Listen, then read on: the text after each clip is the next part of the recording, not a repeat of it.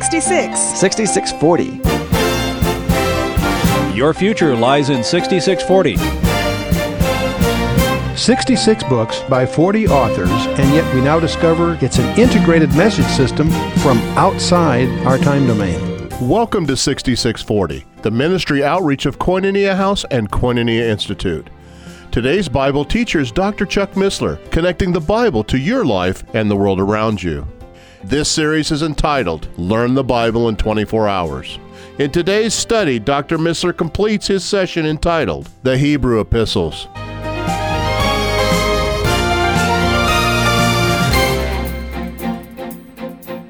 But he goes on and says, looking for and hasting unto the coming of the day of God, wherein the heavens being on fire shall be dissolved, and the elements shall melt with a fervent heat. So he's talking about the end times. However, the word unto is not implied in the original Greek. The word hasting is the word that is not hasting unto, hastening the coming of the day of God. In fact, in the NIV, it says speed is coming. In the NAS, New American Standard, it says hastening the coming. In other words, looking for and hastening the coming. Speeding up the coming. Really? Did you know you can speed up the coming of Jesus Christ? That's what it says. How do you do that? Well, by longing for his appearing, according to 2 Timothy 4:8. By praying for his appearing, Revelation 22:8. And by seeking to win souls, in Romans 11:25. That's our mission. That's our job. As we survey the landscape of the coming year and realize it's likely to be a very turbulent year, let's remember that God is still in control. His church is still precious, and we still have the same mission, and we should keep at it. We should keep at it, because victory is assured to us. That's really what it's all about. Well, then we get to the first epistle of John. It's called his first epistle. There are many scholars think it's more a set of sermon notes than an actual letter, although it was a letter, of course.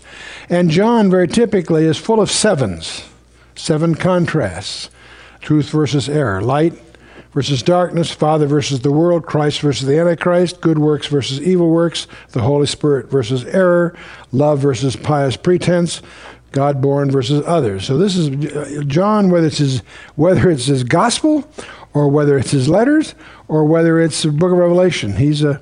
You always see the heptadic structure, the sevenfold structure. There are seven tests of profession, desire, doctrine, conduct, discernment, motive, and new birth in the first epistle of John. It has seven traits of being born again. It has seven reasons why this epistle was written. It has seven tests of the Christian genuineness, seven tests of honesty and reality. There are also six liars embraced in that, interestingly enough, one less than seven. And so the structure is there. Whether it's the Holy Spirit or John's style, I'll leave it up to you to sort that through. There's sevens everywhere. The spiritual fundamentals, they're all-inclusive commandments. We believe on Jesus Christ, and that's why we love one another. That's John's emphasis. That's the ultimate test of your maturity in Christ is, do you love one another? You should have a profession for others. The Father sacrificing the Son was love's last word. The perfect love casteth out fear, and so forth. Well, it's a great letter. It's really the letter you want to study carefully, but I'll leave that to you. Let's go to his second letter, which is widely, in my opinion, misunderstood. I'm going to share some things with you that I cannot find anybody that agrees with me.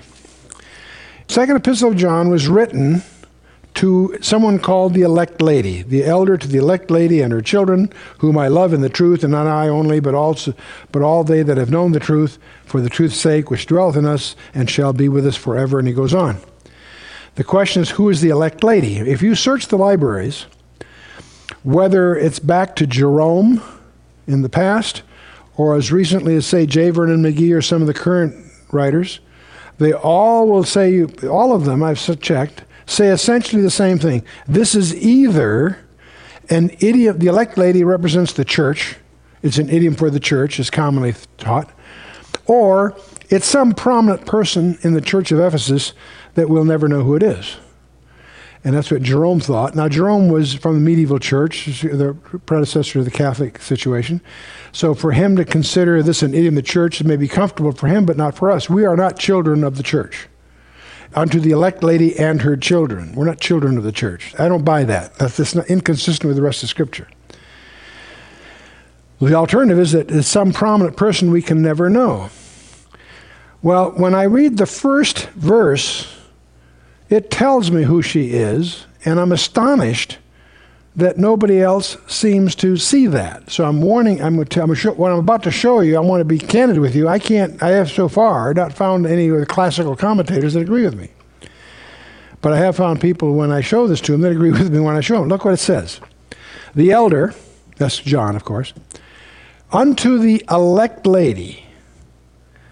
Who is the most elect person on the planet Earth? Huh? Who? Mary, absolutely. The dream of every woman, every Jewish woman, was to be the mother of the Messiah.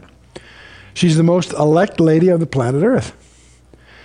Unto the elect lady and her children. Did she have children? Absolutely. And by the way, the last verse of this letter will say, the children of your sister greet you. Did she have a sister? Yes, her sister was with her at the foot of the cross, according to John 19. We'll come to that in a minute. Just read the first sentence. The elder unto the elect lady and her children, whom I love in the truth, but not I only, but also all they that have known the truth. You realize what that's saying? Everybody that has known the truth loves her. How could they? They don't know her. But if she's Mary, everybody would feel they do. Now, you follow me what I'm saying? And he's using the truth here, by the way. It'll become clear as you read the next few verses. He's using the truth as the title of Jesus Christ, by the way. But you don't have to hang on that. The elder and the elect lady are children, whom I love in the truth. And not I only, but all they that have known the truth love her. So that transcends centuries. That transcends the geography. For the truth's sake, which dwelleth in us, see, that's Christ, and shall be with us forever. Amen. The elect lady. All they that have known the truth have known her. In fact, love her. The Roman Catholic Church has gone so far the other way to deify her, and as Protestant, we tend to go the other way. We tend to ignore her completely. The truth is obviously somewhere in between. Obviously, she's elect. If I understand this correctly, this letter gives us a lot of insights. Who is the most elect lady and woman? Mary. To whom did Jesus consign the care of his mother? John. It's amazing. He didn't consign her to his other son. She had other sons. James and Jude and others. There were apparently four guys and several sisters. Jesus did not consign Mary to any of his half brothers. She consigned to the Apostle John. Interesting. That which we had from the beginning, he says. So they people who had loved her from the beginning. And she did have a sister, according to John 19:25. Now, if this is true, let's notice some things. Mary was frustrated with Jesus when he was 12 years old. Remember, she kept those things in her heart. Remember, Jesus gave a sort of a dismissive allusion at Cana. Woman, what do I have to do with you? That was her last recorded words, by the way, was there.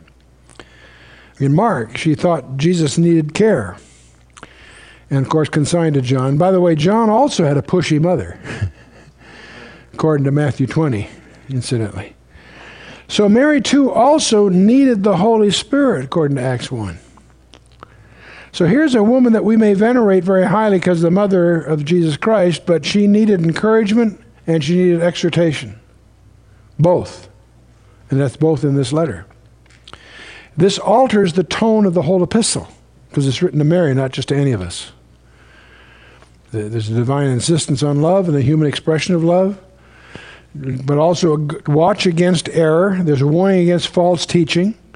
We are told by Paul to open our homes to hospitality as a way of preaching the gospel. She's told not to. Why? Because if she brings a false teacher under her roof, she's authorizing that teaching. So anyway, there's warnings and parting comments and so forth. So I'll let you read the letter. The third epistle of John is a very short little letter to Gaius, service and truth and love.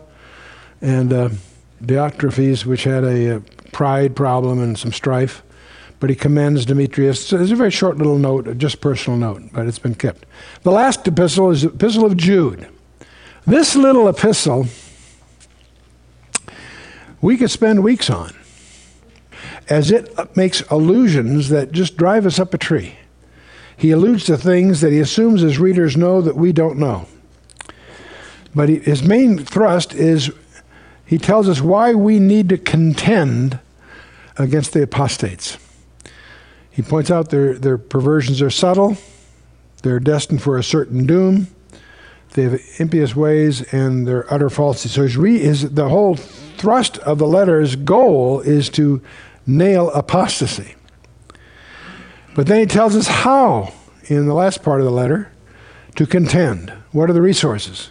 Why to contend is the first half dozen verses, and then just a little letter. He points out that apostasy has been foretold, and he tells us four things to do: to build, pray, keep, and watch, and then support those who contend for the faith. But in this letter are some allusions that are just a kick. In Jude verses 6 and 7, there's only one chapter in the whole book, verse 6 and 7 says, "And the angels which kept not their first estate, but left their own habitation, he hath reserved in everlasting chains under darkness unto the judgment of the great day." So he's making an allusion here, very similar to the one that Peter does in his second letter. He talks about these strange goings-on in Genesis chapter 6, before the flood of Noah. The angels which kept not their first estate, but left their own habitation. The word habitation is Oiketerion. The body they disrobe from is the body we aspire to in a resurrection body. The same word, Oiketerion, only occurs twice in the New Testament. Here, in terms of what the angels disrobe from, and in 2 Corinthians 5:2, the body that we aspire to. In any case, Jude says, He hath reserved in everlasting chains under darkness unto the judgment of the great day. So these particular fallen angels that engage in the mischief of Genesis 6 are here alluded to. And it goes on, even as Sodom and Gomorrah and the cities about them in like manner, giving themselves over to fornication and going after strange flesh, are set forth for an example, suffering the vengeance of eternal fire. And he goes on. 2 Peter has a passage just like this, but he even ties it to the days of Noah, interestingly enough. So here we have, things are always confirmed by two or three witnesses. So we have Jude, verse 6 and 7, and we have 2 Peter 2, verse 4, and there's another passage in Peter that support the whole view that we expressed in Genesis chapter 6. I don't think that's a fringe issue. I think it's very fundamental to understand, or you won't understand a great deal of what's going on in the Old Testament, or prophetically. So I leave that with you. But Jude also quotes a prophecy that's rather astonishing. We don't know where this came from. But in verse 14 he says, "And Enoch also, the seventh from Adam, prophesied of these, saying, Behold, the Lord cometh with 10,000s of his saints."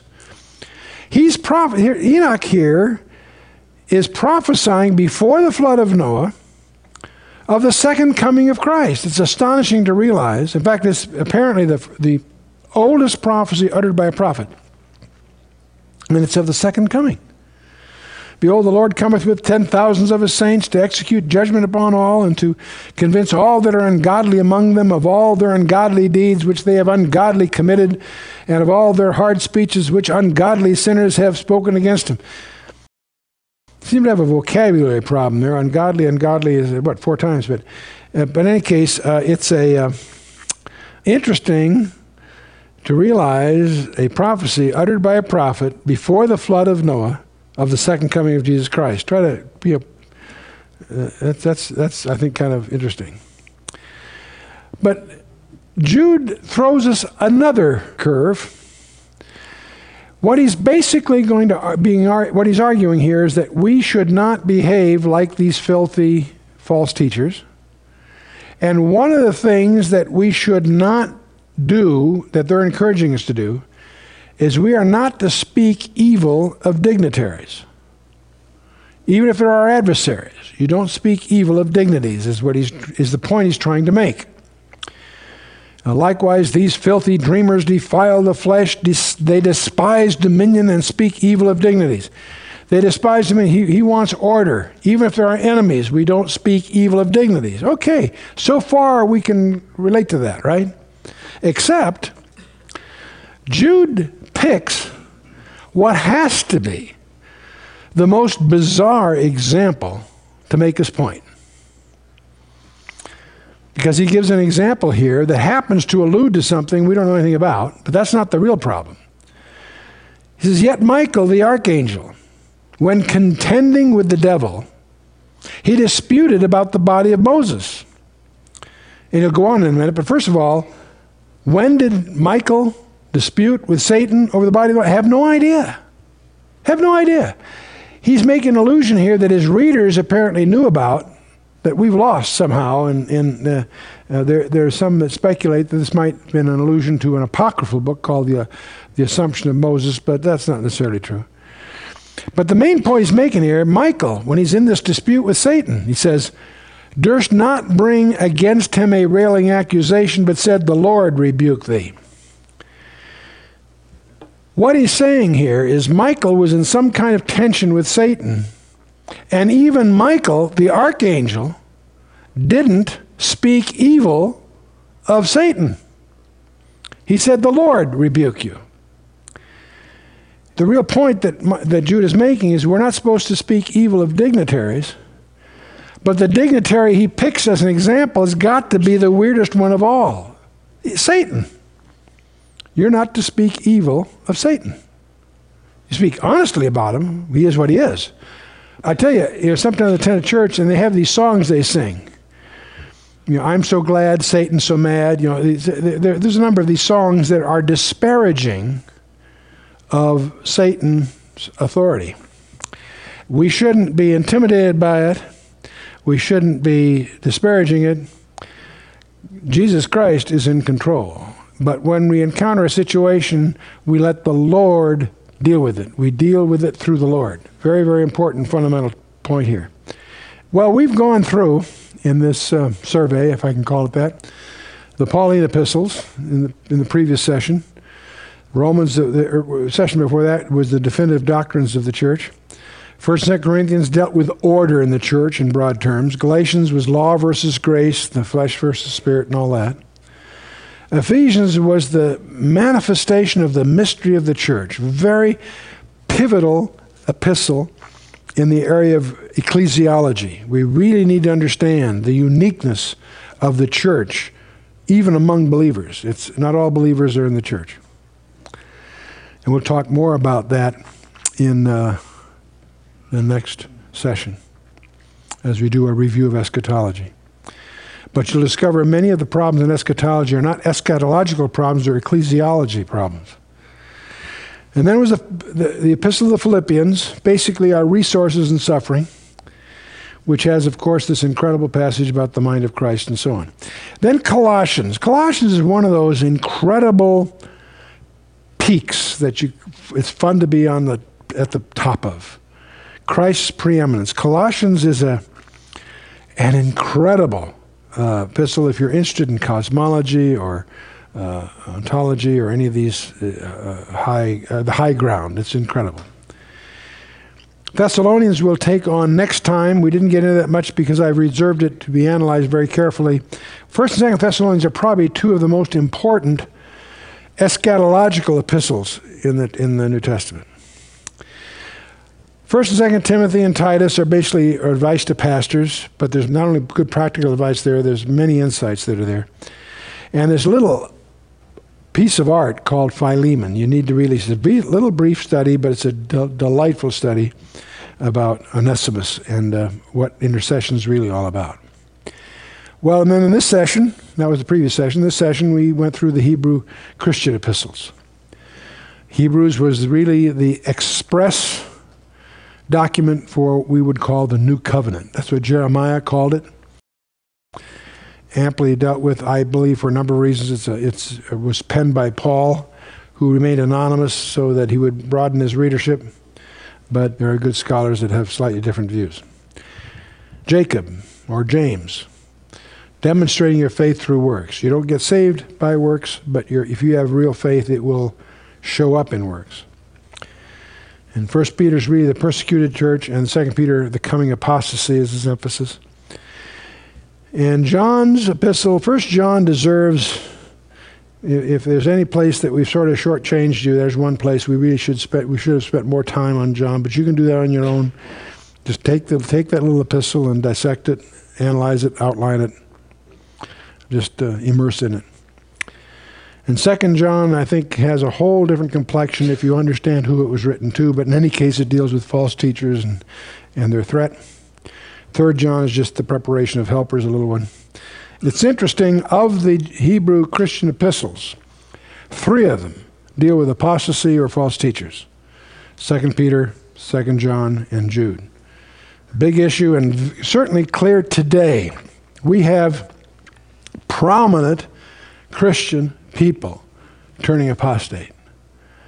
Fortunately, one of the major ones that's been a particular concern to us is being pulled off the air by a number of stations because, as one wag put it, he's come out of his eschatological closet. Someone that's a very prominent speaker has announced that he's preterist, that all prophecy is fulfilled, there really is no such thing as Armageddon, these stories aren't really true, they're just lessons, and just has just totally discredited himself in the eyes of anyone that takes the Bible seriously. And I frankly pray for him, but at the same time I applaud the clarity, because there's many people that didn't realize where some of this is coming from. You need to understand that just because they're prominent and well-known people does not make them correct. You need to remember Acts 17:11, which is our trademark. You receive the word of God with all openness of mind, but then you search the scriptures daily to prove whether those things be so. And that's where Luke tells you, don't believe anything Chuck Missler tells you, check it out for yourself. The 7 most important epistles we haven't talked about yet. That'll come in the time after next. There are 7 epistles that were written by Jesus Christ himself. There's a second letter to Ephesus, and it's going to be very important that we understand the first letter in order to really understand the second letter, the letter written by Jesus. He wrote a letter to Smyrna, which has some similarities to Philippians, interestingly enough. He's written a letter to Pergamos, which has some similarities to Corinthians. Letter to Thyatira, letter to Sardis, letter to Thessalonica, and letter to Laodicea. These 7 letters by Jesus Christ that constitute Revelation chapter 2 and 3 are the most important chapters in the book of Revelation. They're the ones that are most important to you and me. From chapter 4 on is yet future, and we'll watch that from the mezzanine. What's critical for you and I is to really understand these 7 letters, and there's far more tucked away in their structure than most people have any idea. And we'll try to give you a glimpse of that when we get to the time after next. But the 4 that, when you study those 4, I encourage you to read the Revelation 2 and 3 several times between now and the time we meet on it. But I want you to notice that the first 3 and the last 4 are distinctively different in a couple of aspects. And I'll let you search for that, see if you can find it before we get there. That'll be your little anticipatory project. But next time, be prepared with a notebook, because we're going to try to go through a review of eschatology. Study of last things. Why do some people hold to a premillennial position, some amillennial? Most churches are amillennial. And that's a very dangerous view because it makes God a liar. We need to understand what's that all about. And given that you're premillennial, okay, great. When does the rapture occur? Is it pre-trib, post-trib, mid-trib, whenever? Why do certain people have different views? We won't keep our view a secret. We'll let you know how we feel, but we'll try to do it in a way that you'll be able to map different views as to how they stand on different issues. And then, of course, that'll be a prelude before jumping in to the climax of the whole thing. Everything that was started in Genesis is climax in Revelation, and we will then go there. But the next session is review eschatology, study last things. And we'll try to take in, what is this rapture? What's the hypothesis? Is that a nonsense? Is that something recent? Or is that serious? It's obviously the most preposterous view in Christianity, but is it true? And if that is true, does the church go through the tribulation? That's probably, in certain practical senses, one of the most burning issues today among Christians that are take the Bible seriously. And so we'll deal with all of that fairly directly in the next session. Let's stand for a closing word of prayer. Well, Father, we thank you for your word. We thank you for this brief opportunity to surface it, to get our arms around it, to review it. We pray, Father, that you would just increase in each of us a hunger, an appetite. We pray, Father, too, that you would lead us as to where we should go next, where we should probe more deeply. But in all these things, Father, we just pray that you would open our hearts and lives to your word, that we might be more fruitful stewards of these gifts you've given us. We pray, Father, that we might be growing in grace and the knowledge of the Lord and Savior, and that we would be more pleasing in your sight as we go forth and just commit ourselves without any reservation into your hands. In the name of Yeshua, our Lord and Savior, Jesus Christ. Amen. You've been listening to 6640, the ministry outreach of Koinonia House and Koinonia Institute. Today's Bible teacher was Dr. Chuck Missler. For a complete listing of resources available, please contact this station or go to khouse.org. To learn more about Koinonia Institute, visit koinoniainstitute.org. Until next time, may God richly bless you with the knowledge of His Son, Jesus Christ, as you study His Word.